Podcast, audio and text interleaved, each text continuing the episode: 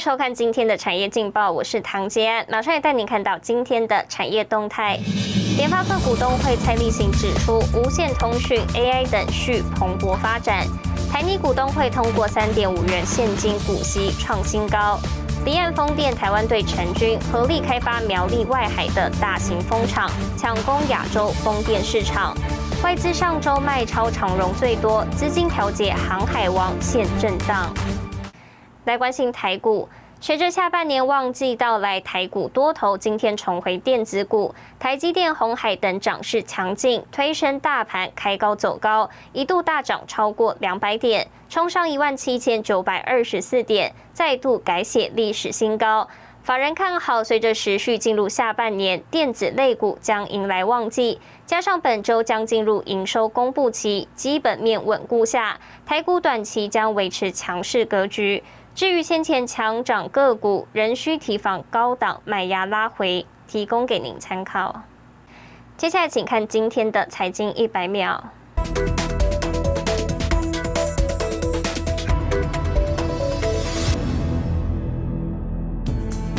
华为主要供应商之一的日本晶片制造商住友电工，将自九月起在美国纽泽西州的一家工厂生产用于五 G 基地台的半导体，并服务欧洲与美国市场。外界认为，住友电工正在摆脱对华为的市场依赖。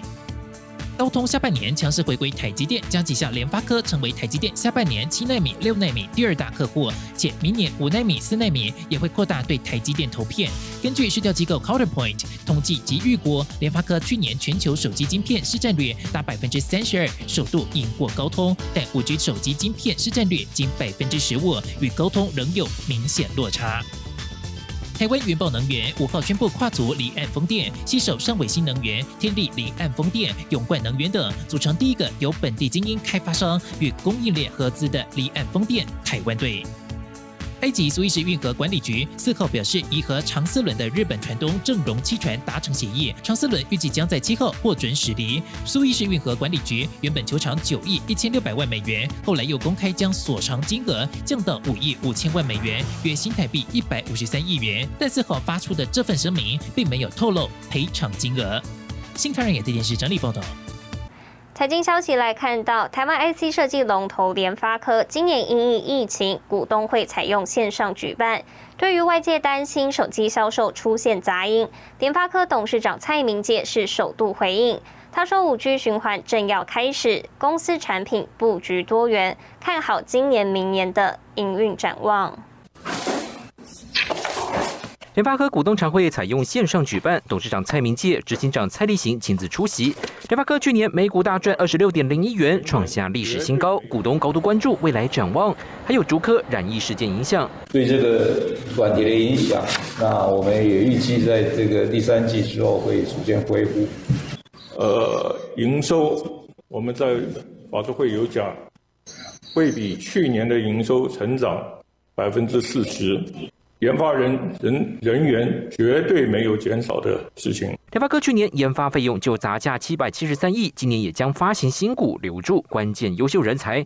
产品方面，联发科天机五 G 单晶片导入多款智慧型手机，新产品五 G 独立数据晶片今年也要量产，预告着手次世代 WiFi 七晶片开发。今年、明年整体的展望也觉得是还都算蛮正面。五 G。实际上，我们这个从去年开始，那五 G 这个 cycle 现在也才开始。对智慧手机这个市场比较有点杂音的话，那那有时候这个地区性的会有一点，但是。今天我们的产品，我们的客户基本上产品销售也是全世界的。对于外界担心智慧型手机销售不佳，董事长蔡明介喊话：公司产品多元，除了手机，还有平板、物联网、无线通讯，单一地区不好，影响不大。随着疫情啊，比如说也看到说，在美国、欧洲疫情比较好，慢慢解封之后，所以在在五 G 这方面，可能包括消费性产品或者手机。那这些也会 pick up。那甚至在这个东南亚、印度，甚至非洲，那我们的客户，他的终端产品在这个地区，他不要讲五 G，他四 G 也都开始。联发科股东会上通过现金股利配发三十七元，包括二十一元的经常性股利，还有十六元的特别现金股利。利多消息激励联发科股价一度上扬到九百七十四元，市值超过一点五三兆元新台币。亚洲省委同台湾台北报道。带您看到今天的国际重要财经报纸讯息。彭博社：特斯拉第二季交货超过二十万辆，且历史新高。金融时报：欧盟绿色新政提计划积极推行电动车。华尔街日报：美国六月新增八十五万就业人口，创去年八月以来新高。日本产经新闻：日本政府年金投资基金收益率创新高，达三十七兆日元。台湾生技业研发实力世界有目共睹，更成立国家生技研究园区，网罗具有研发新药潜力的公司。七十二岁的陈水田博士就是其中一员。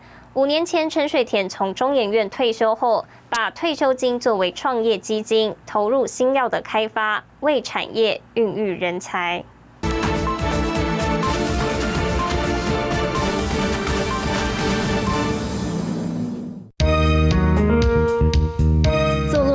港的国家生技研究园区是全台首座跨部会整合园区，以新药研发为主，并配合国家发展生技医药产业，特别设立创福育成中心，首批进驻业者通过严格审查，在百名厂商中脱颖而出。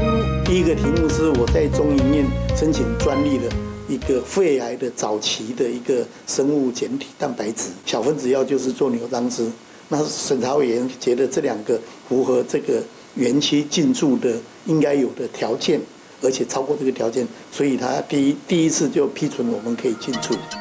带领这家生技公司是七十二岁的董事长陈水田，台大生化所博士，前中研院生化所研究员暨总务长。陈水田拥有三十七年的研究基础及多项研究成果，既转给多家上市柜生技公司，协助台湾生技产业发展。我自己觉得说，生技。